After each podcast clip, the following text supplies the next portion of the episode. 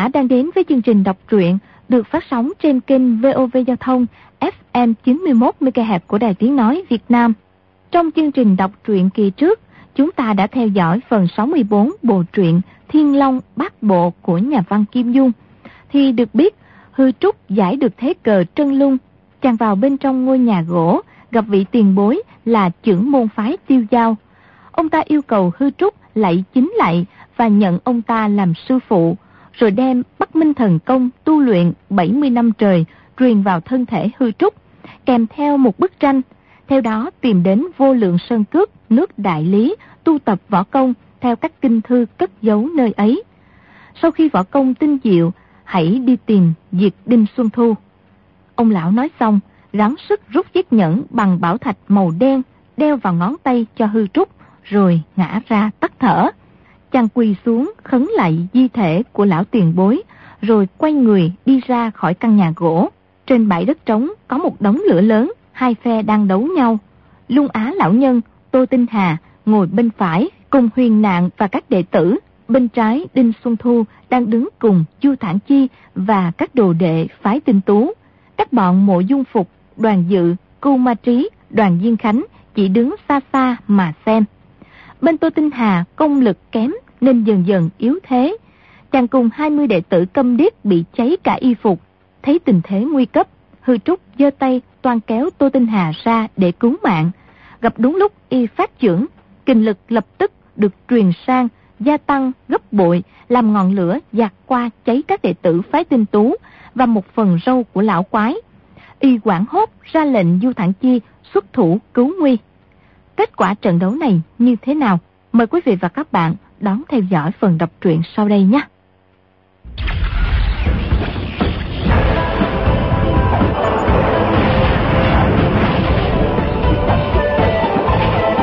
Thiên Long Bát Bộ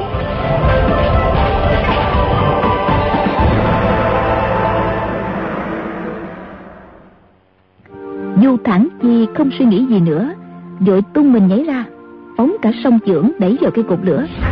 Những tiếng xèo xèo vang lên, luồng khí âm hàn cực độ dập cây cột lửa tắt ngấm lập tức. Cả luồng khói xanh cũng tiêu tan rất mau. Dưới đất chỉ còn lại những khúc gỗ thơm to lớn đã cháy thành than.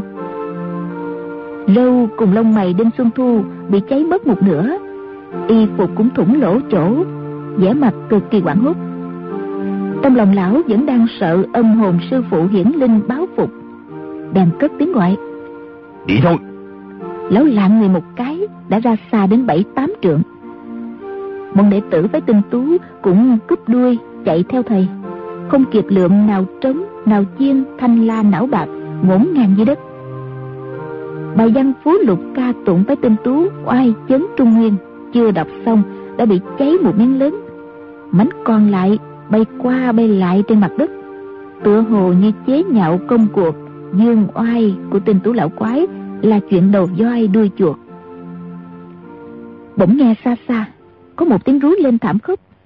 Một tên đệ tử với tên tú bay giọt lên không, rồi rớt xuống, bất động. Mọi người nhìn nhau, cùng đoán tên tú lão quái đại bại nên giận cá chém thớt. Tên đồ đệ này chắc là dỗ mông ngựa không khéo, nên bị ngựa đá. Nịnh bỡ khó nghe, nên bị lão đánh chết rồi bọn quyền nạn đoàn viên cánh, cưu ma trí, đều nghĩ rằng lung á lão nhân tô tinh hà dùng khổ nhục kế, nhử cho đinh xuân thu hao tổn công lực để đốt cháy bọn đồ đệ câm điếc của mình. Rồi bất tình lên đánh ra một đòn như sấm sét, khiến đối phương không kịp đề phòng, cướp đuôi chạy mất. Lung á lão nhân là tay bản lĩnh phi thường, lắm mưu nhiều trí, nổi danh lừng lẫy trên chốn giang hồ vừa rồi lão khai diễn cuộc ác đấu cùng tinh tú lão quái đã đánh bật gốc một cây tùng rất lớn. Đường kính đến hơn một thước, mọi người đều kinh hồn động phách. Vì thế mà quần hùng yên trí rằng, lão tuy triển thần công đuổi tinh tú lão quái chạy dài, cũng không lấy chi làm lạ. Quyền nạn nói, tổ tiên sinh, công lực thâm hậu, đuổi được lão quái chạy dài.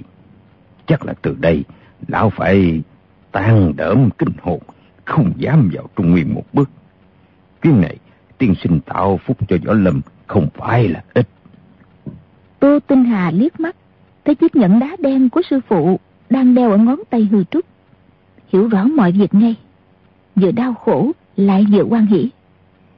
Lão nhìn lại thấy đệ tử của mình chết cháy đến tám chín phần, còn lại đều bị trọng thương, trong lòng đau đớn vô kể. Tô Tinh Hà nghĩ ngay đến sự an nguy của sư phụ, quay lại nói với bọn quyền nạn mộ dân phục mấy câu khách sáo, rồi nắm tay hư trúc nói. Tiểu sư phụ, xin mời đi theo lão phù vào trong này. Hư trúc đưa mắt nhìn quyền nạn hỏi ý kiến. Quyền nạn nói. Tô tiền bối là cao nhân trong võ lâm. Người dạy bảo điều gì, ngươi đều phải nhất nhất tuân theo. Hư trúc dâng một tiếng, rồi theo Tô Tinh Hà chui qua lỗ trên vách dáng, đi vào. Tô Tinh Hà thuận tay, kéo tấm dáng gãy, chắn ngang cái lỗ vách. Bên ngoài đều là những người địch duyệt giang hồ. Thế thế, biết ngay, Tô Tinh Hà không muốn người ngoài thám thính, nên đều giữ ý, không tò mò đến việc của lão. Người ít kiếm văn nhất trong đám này là đoàn dự, thì lại dùng hết tâm trí vào dân ngữ yên không hề biết Tô Tinh Hà cùng hư trúc vào trong nhà lúc nào nữa. Tô Tinh Hà dắt hư trúc vào trong, chui qua hai lần lỗ vách. Vào tới nơi thì thấy lão già nằm dưới đất. Tô Tinh Hà đưa tay đặt lên mũi sư phụ thì thấy lão chết rồi. Họ tu đã đoán trước 89 phần 10 mà cũng không dằn nổi mối bi ai tận đáy lòng. Bèn phục xuống dập đầu trước thi hài sư phụ, vừa khóc vừa nói. Sư phụ! Sư phụ! Sư phụ! Vậy là đệ tử, không còn được nghe sư phụ, giao quân nữa rồi. Hư trúc nghĩ thầm. Quả nhiên, lão già này đúng là sư phụ Tô Tiền Bối. Tô Tinh Hà gạt nước mắt, đứng dậy, đặt thi thể sư phụ ngồi ngang ngắn, tựa vào vách dáng, rồi lại dắt hư trúc đến ngồi bên cạnh. Hư trúc cả kinh nghĩ thầm. Tô Tiền Bối, đặt mình ngồi ngang thi thể của sư phụ. Để làm gì? Chẳng lẽ lão bắt ta phải chết theo? Y thấy nổi da gà, muốn đứng dậy nhưng không dám. Một là Y vẫn kính nể Tô Tinh Hà. Hai là sư bá tổ quyền nạn đã dặn Y nhất nhất tuân theo mệnh lệnh của họ Tô. Tô Tinh Hà kéo ngay ngắn lại cái giặt áo đã bị đốt cháy mất một nửa. Rồi đột nhiên quỳ xuống trước mặt hư trúc, dập đầu lại rồi nói. Đệ tử bất tiêu, phái tiêu vào là Tô Tinh Hà. Xin làm lễ bái kiến trưởng môn bản phái. Hư trúc sợ đến luống cuốn chân tay, lẩm bẩm một mình. Lão này đi mất rồi, lão này đi mất rồi. Y vội giả quỳ xuống dập đầu lại trả Tô Tinh Hà, vừa lại vừa nói. Lão tiền bối, thi hành đại lễ như thế này, tiểu tăng tổn thọ mất. Tô Tinh Hà nghiêm mặt nói. Sư đệ, sư đệ đã được sư phụ ta thu nạp làm đệ tử kế nghiệp, tức là trưởng môn của bản phái. Ta tuy là sư huynh, nhưng dĩ nhiên cũng phải dập đầu trước trưởng môn sư đệ. Hư trúc ấp úng. Ừ, ừ, việc này, việc này... Bây giờ y biết không phải Tô Tinh Hà phát điên, nhưng như vậy lại càng khó xử hơn. Tô Tinh Hà lại nói. Sư đệ, vừa rồi sư đệ cứu được mạng ta, chắc chắn sư phụ đã thành toàn cho sư đệ rồi. Vậy sư đệ nhận mấy lại của ta là đáng lắm. Phải chăng sư phụ đã bảo sư đệ khấu đầu chính cái làm lễ bái sư? Sư đệ đã dập đầu chưa? Hư trúc đáp. Tiểu Tăng dập đầu rồi. Nhưng lúc ấy chưa biết là lễ bái sư. Tiểu Tăng đã là đệ tử Thiếu Lâm, không thể gia nhập phái khác được. Tô Tinh Hà nói. Dĩ nhiên, sư phụ hiểu sư đệ là môn đệ Thiếu Lâm, nhất định người quá giải võ công của sư đệ trước, rồi mới truyền võ công bản phái sau. Phải chăng sư phụ đã trút hết một thân công lực của người vào nội thể sư đệ? Hư Trúc gật đầu nói. Đúng vậy. Tô Tinh Hà lại nói. Cái nhẫn đá đen kia là biểu tượng của trưởng môn bản phái. Phải chăng sư phụ đã đeo vào ngón tay cho sư đệ? Hư Trúc đáp. Đúng vậy. Có điều, Tiểu Tăng không hiểu đó là biểu tượng gì gì hết á. Tô Tinh Hà ngồi xuống đất, rồi nói. Sư đệ, phúc trạch sư đệ cực kỳ thâm hậu. Ta cùng Đinh Xuân Thu mong mỏi cái nhẫn đá đen đó mấy chục năm rồi. Thủy chung vẫn không được. Vậy mà sư đệ mới gần gũi sư phụ một giờ đã được trao nhẫn cho. Hư Trúc vội nói. vậy thì tiền bối, cứ lấy đi. Cái nhẫn này, tiểu tăng không dùng làm gì được. Tô Tinh Hà nghiêm mặt nói. Sư đệ, chắc hẳn sư đệ đã nhận lời quỷ thác của sư phụ lúc lâm tử. Có ly đầu lại chạy trốn trách nhiệm chứ. Phải chăng sư phụ đã dặn sư đệ phải trừ diệt Đinh Xuân Thu? Hư Trúc nói. Đúng vậy, nhưng tiểu tăng đạo hạnh thô thiển, làm sao đương nổi trọng trách đó chứ? Tô Tinh Hà tới dài, nhìn cái nhẫn trên ngón tay hư trúc mà nói. Hmm. Sư đệ, trong vụ này còn nhiều điểm sư đệ chưa biết. Để ta nói cho nghe. Phái kiều vào, trước đây đã có lệ. Khi trưởng môn quy tiền, thì không nhất định là đại đệ tử kế vị. Mà đệ tử có võ công cao cường nhất trong bản phái, sẽ nhận chức trưởng môn. Hư Trúc mừng quá, nói ngay. Dân, dân, dân. Tiểu Tăng, võ công thấp kém. Tô Tinh Hà không lý gì đến y, cứ nói tiếp. Trước kia, sư phụ chỉ nhận hai đồ đệ là ta và Đinh Xuân Thu. Nhưng sở học của sư phụ rất phức tạp, nên có quy định ai muốn làm trưởng môn thì phải giỏi hết mọi môn. Không những tỷ võ mà phải tỷ thí cả cầm kỳ thi quả nữa. Đinh Xuân Thu ngoài võ công ra thì chẳng biết gì hết. Y tự biết không có hy vọng giành được chức trưởng môn. Bèn hạ thủ trước, đánh sư phụ rơi xuống vực thẳm, lại đánh ta bị trọng thương. Hư Trúc từ lúc ở dưới địa động trong nhà tiếp mộ qua đã nghe chuyện này. Y vẫn chưa hiểu một chuyện. Bèn hỏi. Sao Đinh Xuân Thu lại không giết tiền bối đi? Tô Tinh Hà đáp. Sư đệ, đừng tưởng y để ta sống vì lòng nhân nghĩa. Một là nhất thời hắn không phá được trận thế kỳ môn trộn giáp do ta dùng ngũ hành bát quái sắp đặt. Hai là ta có nói với hắn. Đinh Xuân Thu, người ám toán sư phụ, đánh thắng sư huynh. Nhưng còn nhiều môn võ công quyên thâm của phái tiêu giao, người chưa biết tí gì. Kinh sách Bắc Minh Thần Công, người có muốn xem không? Kinh công Lăng Ba Di Bộ, người có muốn học không? Còn Thiên Sơn Lục Dương Trưởng, Thiên Sơn chiếc Mày Thủ, thì sao? Tiểu vô tướng công, thì sao? Đó là những môn võ công thượng thừa của bản phái. Ngay cả sư phụ của ta, vì phân tâm theo đuổi nhiều môn tạp học, nên cũng chưa luyện tới nơi. Đinh Xuân Thu nghe vậy, thì thèm đến rung người, liền bảo ta. Người vào sách ra đây, ta sẽ tha mạng cho người. Ta đáp, ta đâu có giữ mấy phò sách này mà đưa ra chứ. Cũng chưa chắc biết nơi sư phụ cất giấu. Người muốn giết ta, thì cứ việc hạ thủ.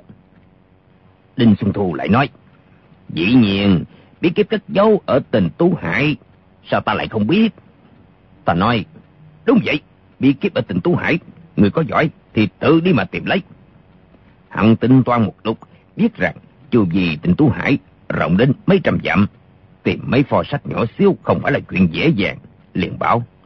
Được rồi, hôm nay ta không giết người, nhưng từ đây trở đi, người phải giả cầm giả điếc, không tiết lộ bí mật bản phái ra ngoài. Hắn không muốn giết ta hả? Hắn lưu mạng ta lại để bắt phải cung khai.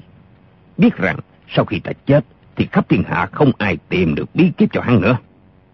Thực ra, những bí kíp này không ở tình Tú Hải, mà ba vị sư ba sư phụ sư thúc chia nhau ra giữ. Mấy chục năm này, Đinh Xuân Thu ở tình Tú Hải, chắc là y đã lật hết từng cục đa lên, mà cũng không tìm thấy tờ kinh sách nào.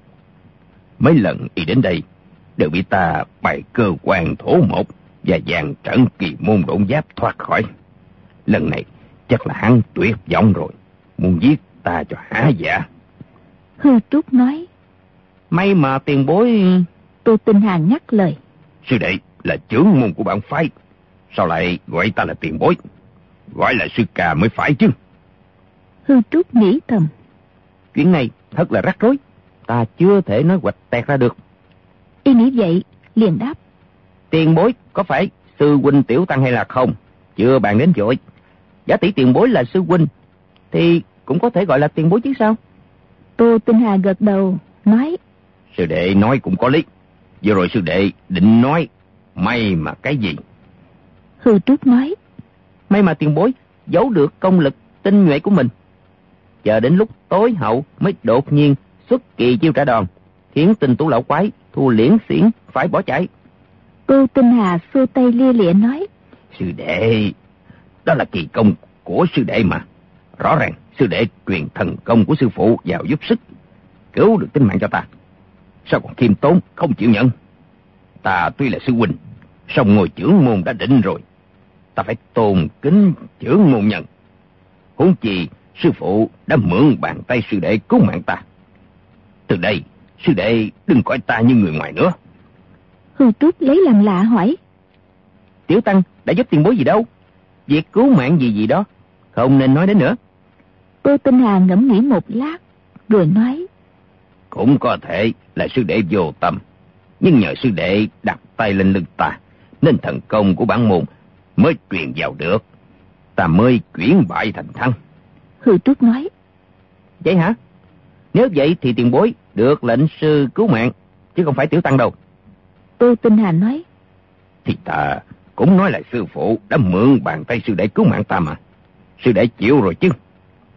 Hư Trúc không cãi được, gật đầu nói. Tiền bối nói vậy là hợp lý, tiểu tăng không chịu cũng không được. Tô Tinh Hà lại nói. Vừa rồi, thần công của sư đệ đánh cho Đinh Xuân Thu kinh sợ chạy đi. Chỉ là nhờ xuất kỳ bất ý thôi. Thật ra, hai sư huynh đệ chúng ta hợp lực chưa chắc đã địch nổi hăng. Nếu không thì sư phụ đã giúp ta thu thập tên phản đồ này từ lâu rồi. Hà tất phải khổ sở đến vậy. Ba mươi năm nay, ta đã thử nhiều phương pháp. Rốt cuộc vẫn không tìm thấy ai đủ tư cách kế thừa võ công của sư phụ. Sư phụ thì ngày càng già yếu. Người thừa kế lại ngày càng khó tìm. Không những phải có ngộ tính cực cao, còn phải là thiếu niên anh Tuấn. Hư Trúc lại nghe Tô Tinh Hà nói mấy chữ thiếu niên anh Tuấn, không khỏi châu mày tự hỏi. Luyện gió công thì cần gì đến bộ mặt đẹp hay xấu? Hai thầy trò lão này cứ ráng tìm người anh Tuấn để truyền võ công là tại vì sao chứ?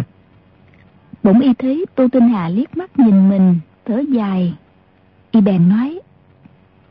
Tiểu Tăng mặt mũi xấu xí, không đủ tư cách làm truyền nhân của tôn sư. Vì lão tiền bối đi tìm một vị thiếu niên phong lưu anh Tuấn về đây. Tiểu Tăng sẽ chuyển giao lại thần công cho chàng. Thế là yên chuyện. Tô Tinh Hà sửng sốt nói. Hừ, thần công bản phái có liên quan đến khí huyết cùng tâm mạch. Thần công còn thì người còn, thần công mất thì người chết. Sư phụ truyền thần công cho sư đệ, rồi quy tiên ngay. Chẳng lẽ sư đệ không thấy hay sao? Hư Trúc dậm chân liên tiếp rồi nói. Trời ơi! Biết làm thế nào đây? Tiểu Tăng làm lỡ đại sự của lệnh sư cùng tiền bối mất rồi. Tô Tinh Hà nói. Sư đệ, trách nhiệm đã trút lên vai sư đệ rồi. Sư phụ đặt ra thế cờ trân lùng là cốt để kiểm tra ngộ tính của những người đến phá giải.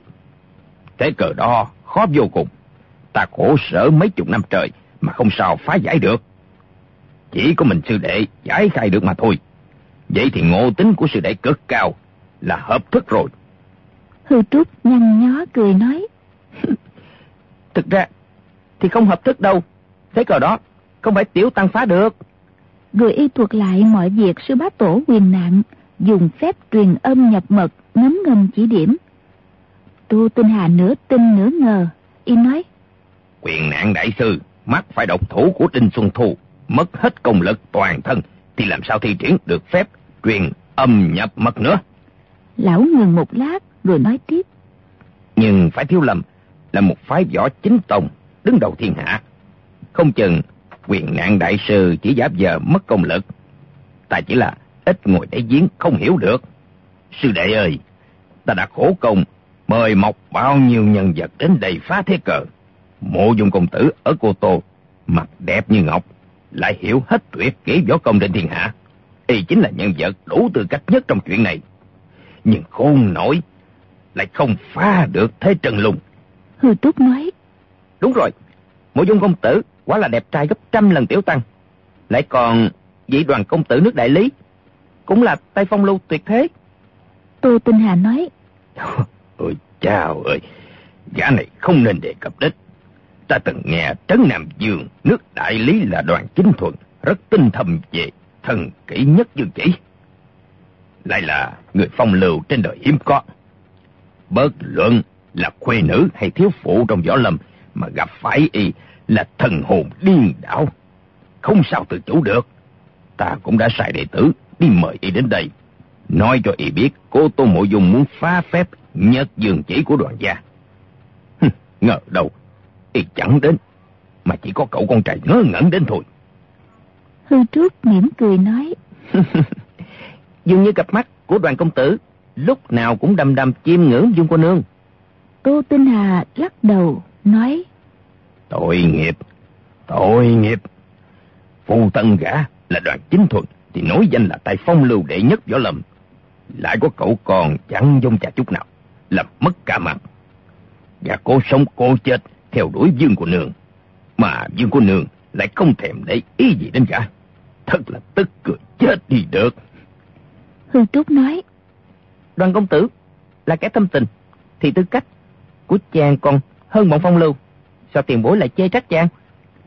Tô Tinh Hà đáp. Gã là một tên ngờ nghịch, không biết tán gái. Chúng ta không thể dùng gã được. Hư Trúc đáp. Dân. Nhà sư mừng thầm, nghĩ bụng. Té ra, bọn này muốn kiếm một chàng thiếu niên anh Tuấn là để đối phó với nữ nhân. Nếu vậy thì tuyệt diệu. Nhất định họ không dùng đến kẻ trọc đầu xấu xí như ta. Tô Tinh Hà lại hỏi. Sư đệ, sư phụ có dặn sư đệ đi kiếm người nào không? Hư Trúc sửng sốt, biết rằng chuyện này rắc rối, đã toan nói dối. Nhưng nhà sư đã được các vị cao tăng chùa Tiếu Lâm dạy dỗ từ nhỏ. Kẻ xuất gia không được nói dối, nên ngượng nghịu không nói dối được. Y ấp úng đáp. Cái đó, cái đó... Tô Tinh Hà đáp.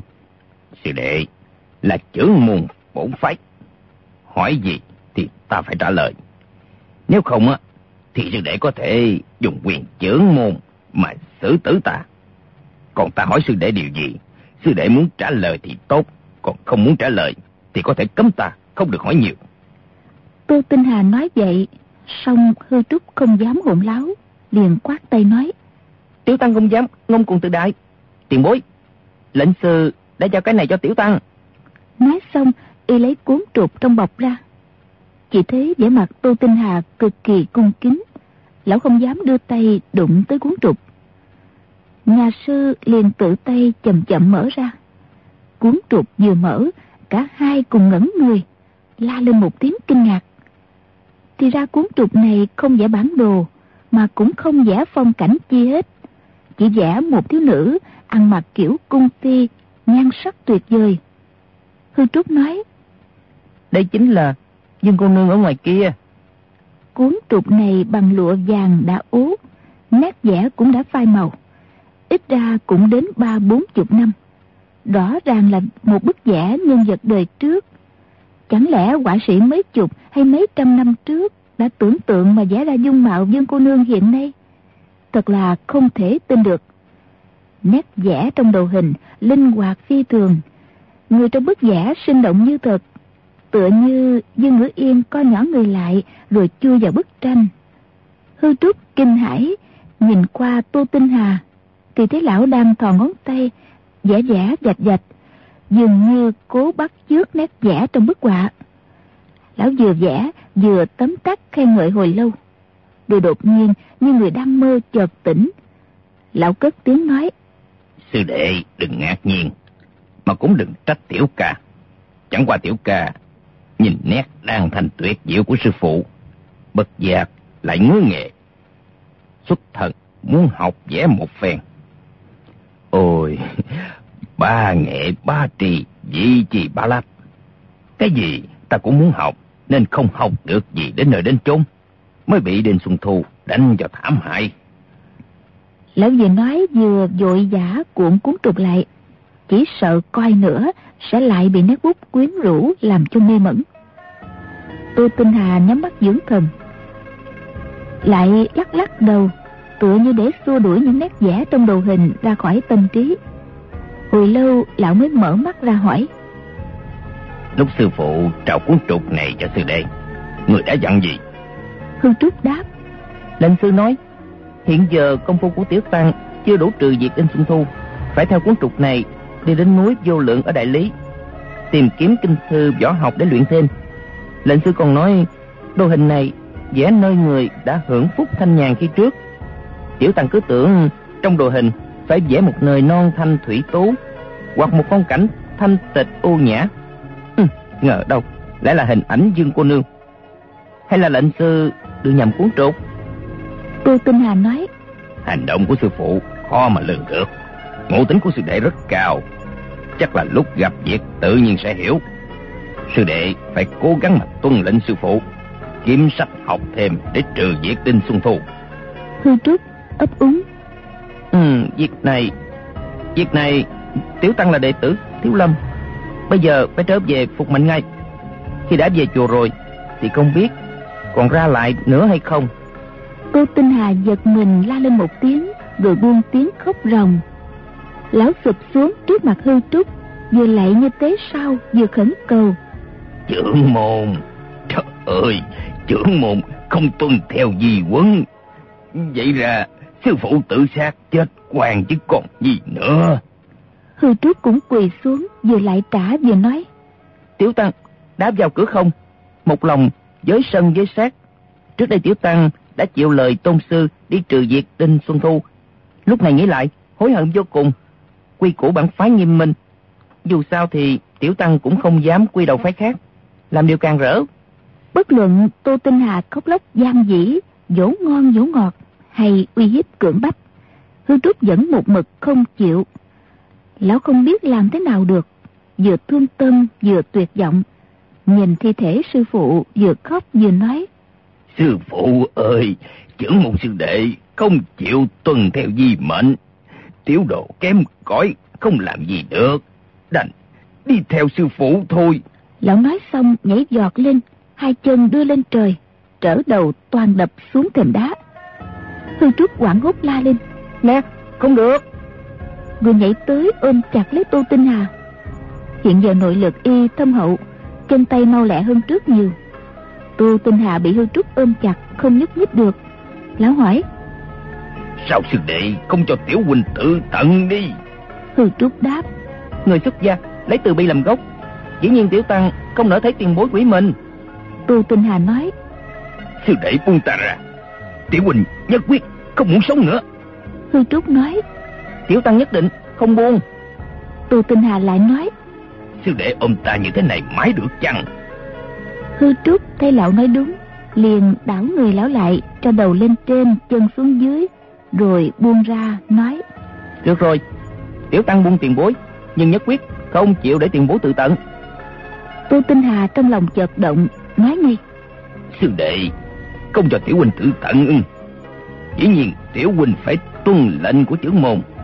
Hay lắm, trưởng môn ơi, thế là trưởng môn đã chịu làm trưởng môn bản phái rồi. Hư Trúc lắc đầu quay quậy.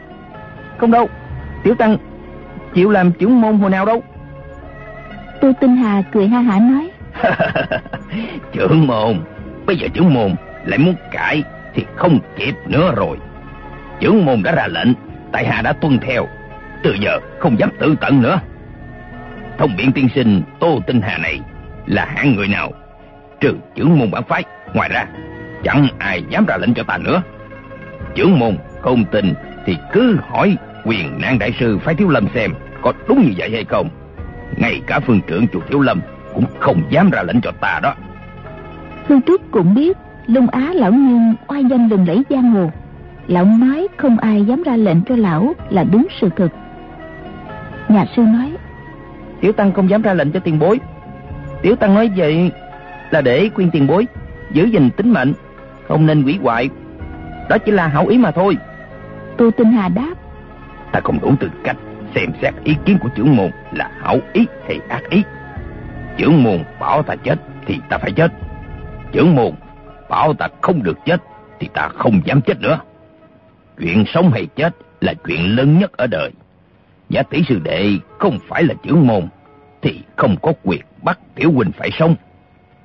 Hương Trúc đối lý Bèn xuống giọng năn nỉ Thì ra Tiểu Tăng đã lỡ lời, xin rút lại câu nói đó vậy. Tô Tinh Hà nói. Được lắm. Trưởng môn đã rút lệnh không cho ta tự tận, tức là ngầm bảo ta phải tự tận đi. Tiểu huynh xin tuân lệnh, lập tức tự tận ngay. Cách tự sát của lão thật là cổ quái, lại nhảy dơ chân lên trời, đầu chút xuống toàn đập vào thềm đá. Hư Trúc lại giơ tay ra ôm lấy, nói Không được, không được. Tiểu Tăng có bảo tiền bối tự tận đâu. Tô Tinh Hà lại nói Dần, vâng, trưởng môn đã không cho tự tận, tại hạ kính cẩn tuân lệnh trưởng môn. Hư Trúc hạ người Tô Tinh Hà xuống, không biết nói sao, cứ dò đầu bứt tai mãi. Giả tỷ cái đầu của y còn sợi tóc nào thì e rằng cũng rụng hết. Tô Tinh Hà có ngoại hiệu là thông biện tiên sinh, vì lão biện bác rất giỏi. Suốt 30 năm trời, lão phải giả câm giả điếc, hôm nay mới được múa lưỡi lý luận như thông reo nước chảy. Hư Trúc đã nhỏ tuổi lại kém mồm miệng, thì tranh luận với lão thế nào được? Thực ra Hư Trúc không cho lão tự tận thì không thể quy ra là bắt lão tự tận. Nhưng Tô Tinh Hà biện luận hùng hồn nói đâu ra đó, y không biết nói sao, đành đứng ngẩn ra. Hồi lâu Hư Trúc mới thở dài nói Ừ, tiền bối, tiểu tăng không cãi nổi, nhưng dù sao cũng không thể tuân mệnh tiền bối mà gia nhập quý phái. Tô Tinh Hà lại dặn hỏi Lúc chúng ta vào đây, quyền ngang đại sư đã dặn sư đệ điều gì? Lời nói của quyền ngang đại sư thì sư đệ có tuân mệnh hay không? Hư Trúc ấp úng đáp Ừ, sư bá tổ đã dặn tiểu tăng phải nghe lời lão tiền bối. Tô Tinh Hà đắc ý cười ha hả nói Phải rồi, quyền năng đại sư bảo sư đệ phải nghe lời tiểu huynh, mà tiểu huynh đã khuyên sư đệ tuân theo di mệnh của sư phụ mà làm trưởng môn bản phái. Thế thì nếu sư đệ tuân lời của quyền nạn đại sư thì phải làm trưởng môn phái tiêu vào. Giả tỷ sư đệ không tuân lời quyền nạn đại sư cũng vẫn hợp lý. Vì trưởng môn phái tiêu vào, bớt tật phải nghe lệnh của quyền nạn đại sư. Tô Tinh Hà đưa ra lý luận nào, Hương Trúc nghe cũng có lý. Nhà sư lúng túng, Không biết nói gì nữa. Tô Tinh Hà lại tiếp. Sư đệ, Quyền ngạn đại sư, Cùng mấy vị cao tăng của chùa Thiếu Lâm Đã trúng phải độc thủ của Đinh Xuân Thù Nếu không tìm cách cứu chữa, Thì tính mạng nguy trong chốc lát. Mà hiện nay trên thế gian, Chỉ có một mình sư đệ là cứu được. Ta nói vậy thôi, Còn cứu hay không là tùy ý sư đệ. Hư Trúc cả kinh hỏi. Sư bá tổ của Tiểu Tăng trúng phải độc thủ của Đinh Xuân Tu. Tiền bối bảo Tiểu Tăng có thể có thể cứu được ư? Vậy phải làm thế nào mới cứu được họ? Tô Tinh Hà mỉm cười nói. Sư đệ, bản phái không chỉ sở trường về võ học mà bất luận môn gì. Y bốc tướng số hay cầm kỳ thi quả đều bao quát hết. Sư đệ có một tên sư điệt là Tiết Mộ Hoa gã học y thuật chưa đến đâu, mà người trên chốn giang hồ đều gọi gã là Tiết Thần Y. Lại còn được thiên hạ tặng cho cái tên ngoại hiệu là Diêm Dương Địch. Thật là buồn cười đến né ruột. Quyền năng đại sư trúng phải quá công đại pháp của Đinh Xuân Thu. Vị sư phụ mặt vuông thì bị gã đầu sắt dùng băng tầm chưởng đánh bị thương. Còn vị sư phụ cao cao gầy gầy bị Đinh Xuân Thu đá vào cạnh sườn bên tả cách ba tấc làm tổn thương kinh mạch. Tô Tinh Hà cứ thao thao bất tuyệt kể rõ nguyên do và thương thế từng người. Hư Trúc vừa kinh ngạc vừa bội phục, nói Tiền bối, Tiểu Tăng tưởng tiền bối chỉ chuyên tâm về kỳ thuật. Không ngờ cũng hiểu rõ chuyện chẩn mạch chữa thương đến như vậy. Tô Tinh Hà đáp Nhân vật võ lâm bị thương do đánh nhau thì chỉ trông qua là biết. Nếu đã biết thì chữa trị chẳng có gì là khó. Những bệnh thiên nhiên như suy nhược, phong tà hay thương hạn còn khó đoán hơn nhiều. Trong mình sư đệ đã có 70 năm thần công phái tiêu giao của sư phụ truyền cho. Nếu đem ra trị bệnh thì rất hiệu quả. Muốn khôi phục lại công lực cho quyền nạn đại sư thì không phải là chuyện dễ. Nhưng muốn chữa thương, bảo toàn sinh mệnh cho đại sư thì chỉ giơ tay một cái là xong. Tô Tinh Hà nói xong, bèn dạy cho hư trúc cách dẫn khí túc vào huyệt đạo, cùng phép tiêu trừ hàng độc. Mỗi người bị thương khác nhau, đều phải dùng thủ pháp khác nhau để chữa trị. Rất là phức tạp. Hư Trúc ráng học đến thuộc lòng những thủ pháp mà Tô Tinh Hà dạy cho. Nhưng chỉ biết cách chữa mà không hiểu gì đạo lý bên trong. Tô Tinh Hà thấy Hư Trúc diễn lại vài lần đã tuần thục, liền khen rằng Quả nhiên trưởng môn sư đệ ngộ tính hơn người Vừa học đã nhớ ngày Lão vừa nói vừa cười cười đầy vẻ bí hiểm. Hương Trúc thấy Tô Tinh Hà cười có vẻ cổ quái Dường như có ẩn ý không hay. Bất giác sinh nghi hỏi. Ừ. Sao tiền bối lại cười? Tô Tinh Hà không cười nữa Giữ vẻ mặt nghiêm trang nói. Tiểu huynh vô lễ Xin trưởng môn tha tội. Hương Trúc nóng lòng trị thương cho mọi người Không để ý đến nữa liền bảo. Chúng ta ra ngoài đi. Tô Tinh Hà dân một tiếng Rồi cùng Hư Trúc ra khỏi căn nhà bí mật. Mọi người bị thương đều ngồi xếp bằng dưới đất Nhắm mắt dưỡng thần. Mộ dung phục vận dụng nội lực Để tiếp sức cho bao bất đồng Và phong ba ác đỡ đau khổ. Với ngữ yên thì săn sóc cho công giá càng. Tiết mộ qua mồ hôi đầy mặt Chạy tới chạy lui. Thấy ai nguy khốn nhất thì chạy đến cấp cứu nhưng người này hơi khỏe thì người khác lại la gọi y rồi. Y thấy Tô Tinh Hà trở ra thì trong lòng cảm thấy vững tin, liền chạy tới gọi. Sư phụ, lão nhân già màu màu tìm cách chữa trị cho bọn họ.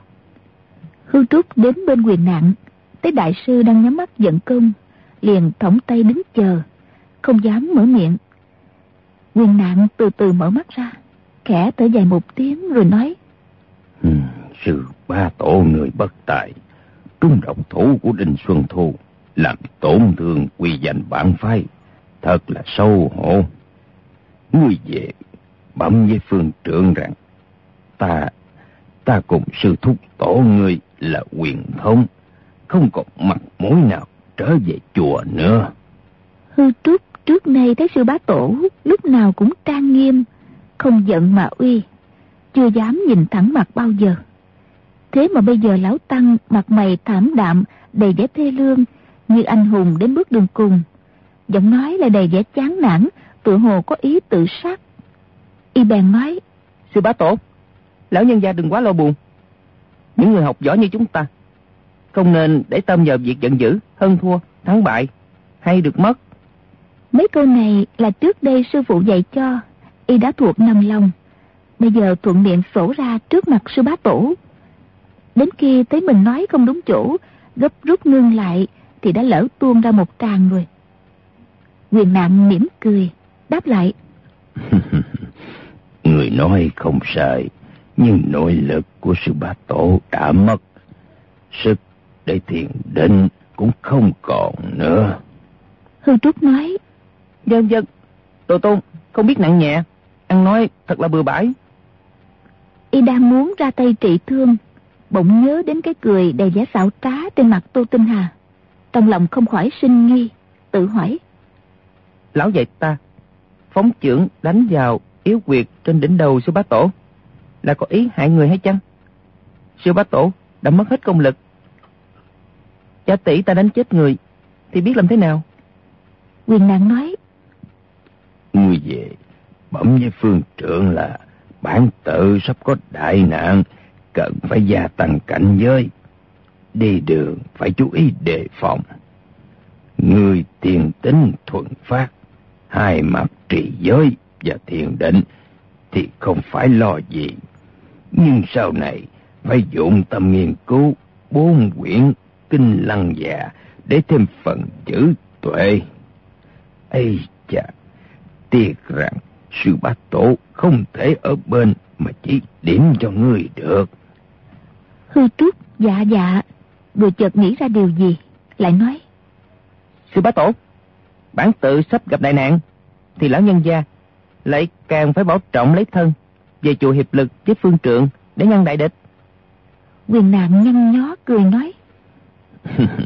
Ta Ta trúng phải qua công đại pháp của Đinh Xuân Thu Đã thành phế nhân rồi Nói gì đến chuyện hiệp lực với phương trượng để chống địch nữa Hư Trúc bèn đáp. Sư bá tổ, thông biện tiên sinh có dạy cho đệ tử mấy phép chữa thương. Đệ tử không tự lượng sức mình, muốn thử chữa cho tuệ phương sư bá. Sư bá tổ xem có nên chăng? Nguyên nạn cũng không ngạc nhiên lắm. Lão Tăng vốn biết lung á lão nhân Tô Tinh Hà là sư phụ của Diêm Dương Địch Tiết Cần Y. Tất nhiên y thuật phải cao minh. Chỉ không hiểu sao lão không tự ra tay, hay bảo Tiết Mộ Qua động thủ. Đại sư liền bảo hư trúc. Những phương pháp thông biện tiên sinh truyền thụ cho người tất nhiên phải rất cao minh. Nguyên nạn lại liếc nhìn Tô Tinh Hà một cái, bảo hư trúc. Người cứ theo đó mà chữa thử. Hư trúc chạy tới bên tuệ phương, không lưng nói. Sư bá, đệ tử dân mệnh của sư bá tổ đến chữa thương cho sư bá đây. Tuệ phương mỉm cười, gật đầu một cái. Hư trúc bước xéo sang trái một bước, xoay tay phóng ngược lại một chưởng. Trúng vào sườn bên tả tuệ phương. Tuệ phương kêu ối lên một tiếng, lão đảo người. Thấy cạnh sườn mình bị đục thủng một lỗ, máu tươi cuồn cuộn chảy ra.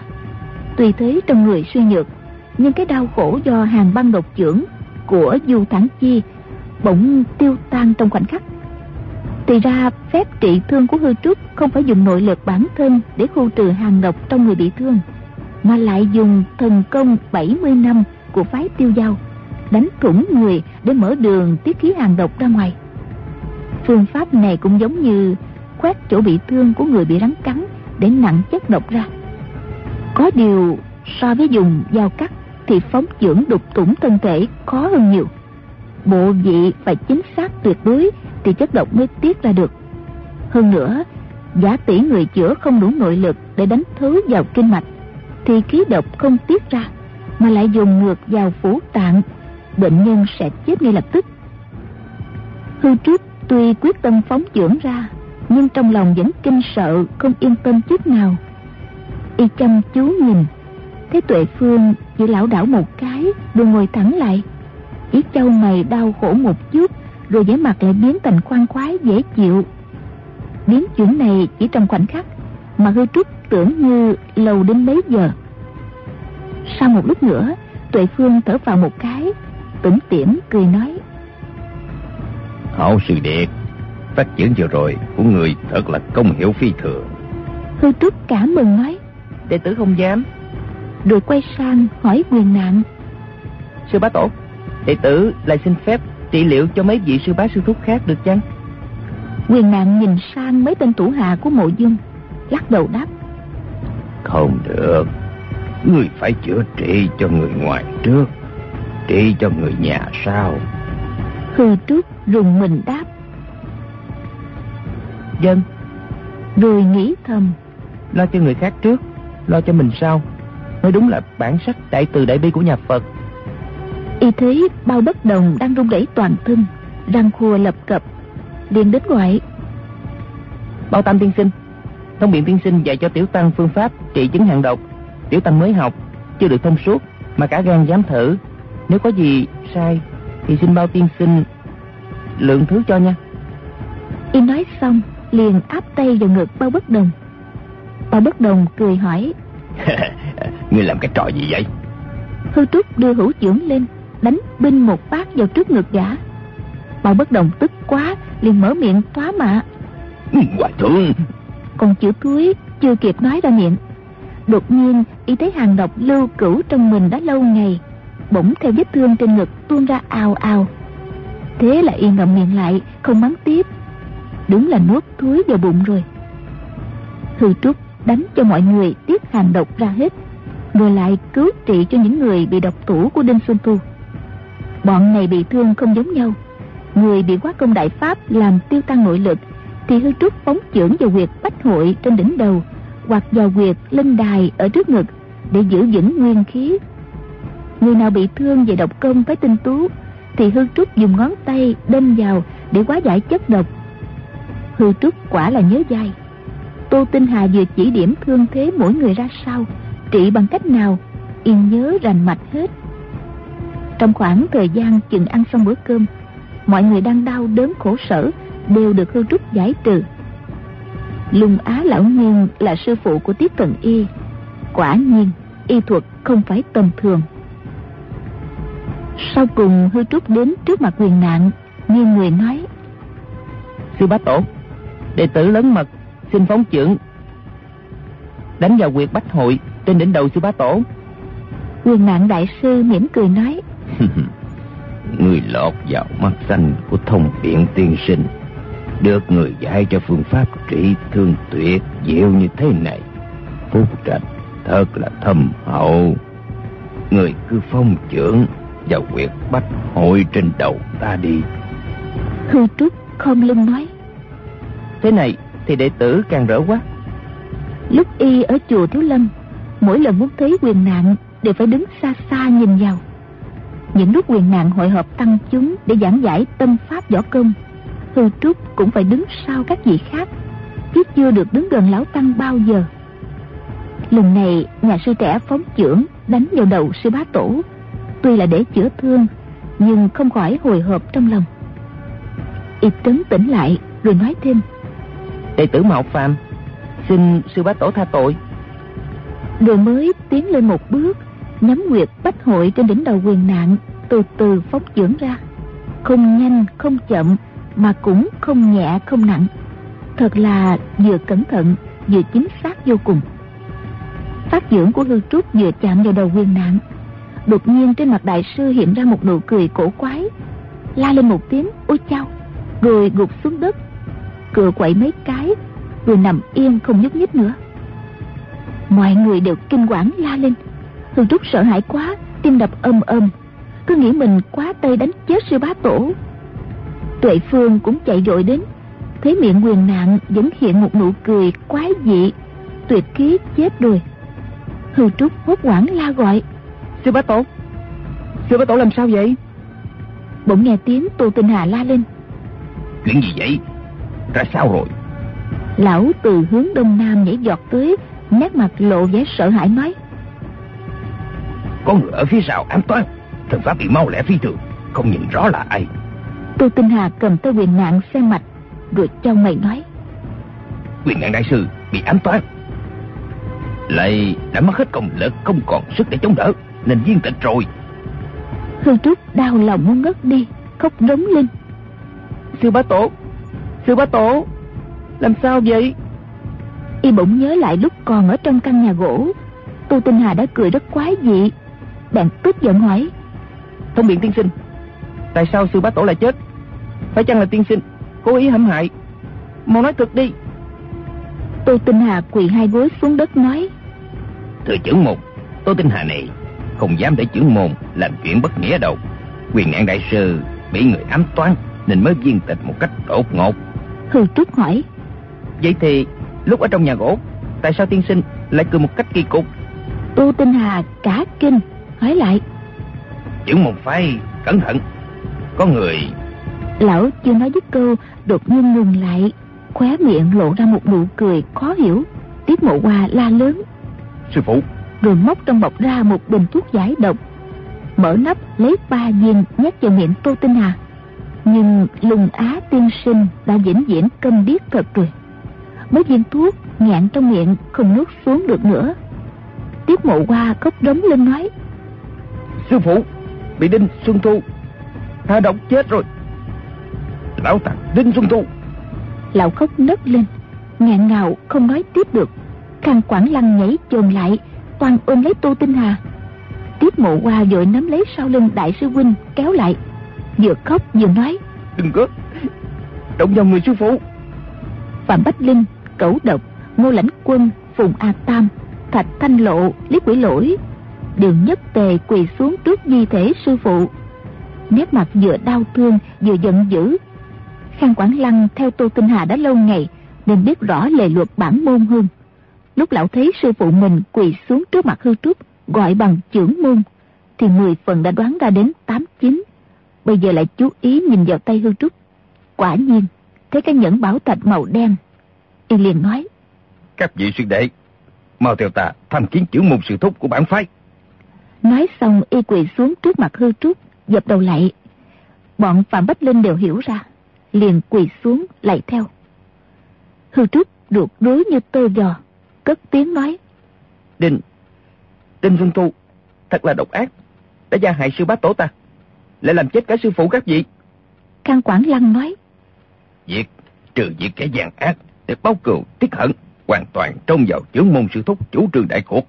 Hư Trúc chỉ là một nhà sư trẻ, chưa hiểu việc đời, tuy về kiến thức, võ công cùng danh vọng trên giang hồ, thì bọn này ai cũng hơn y xa.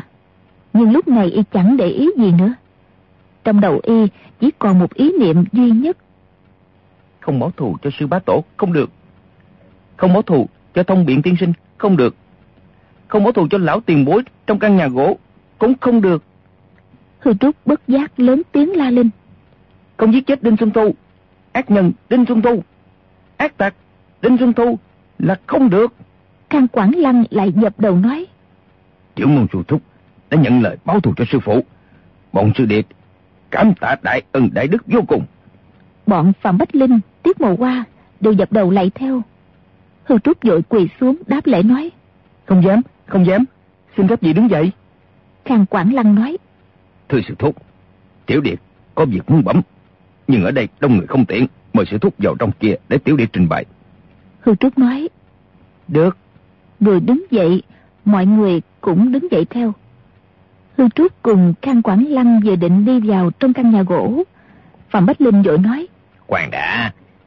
Sư phụ vừa bị độc thủ của đình lão tạc trong nhà. Chưởng môn sư thúc cùng đại sư huynh chớ nên vào đó. Tình lão tạc này rất nhiều quỷ kế, nhất định phải đề phòng. Khang Quảng Lăng gật đầu nói. Người nói đúng lắm. Chưởng môn sư thúc là bậc yếu nhân.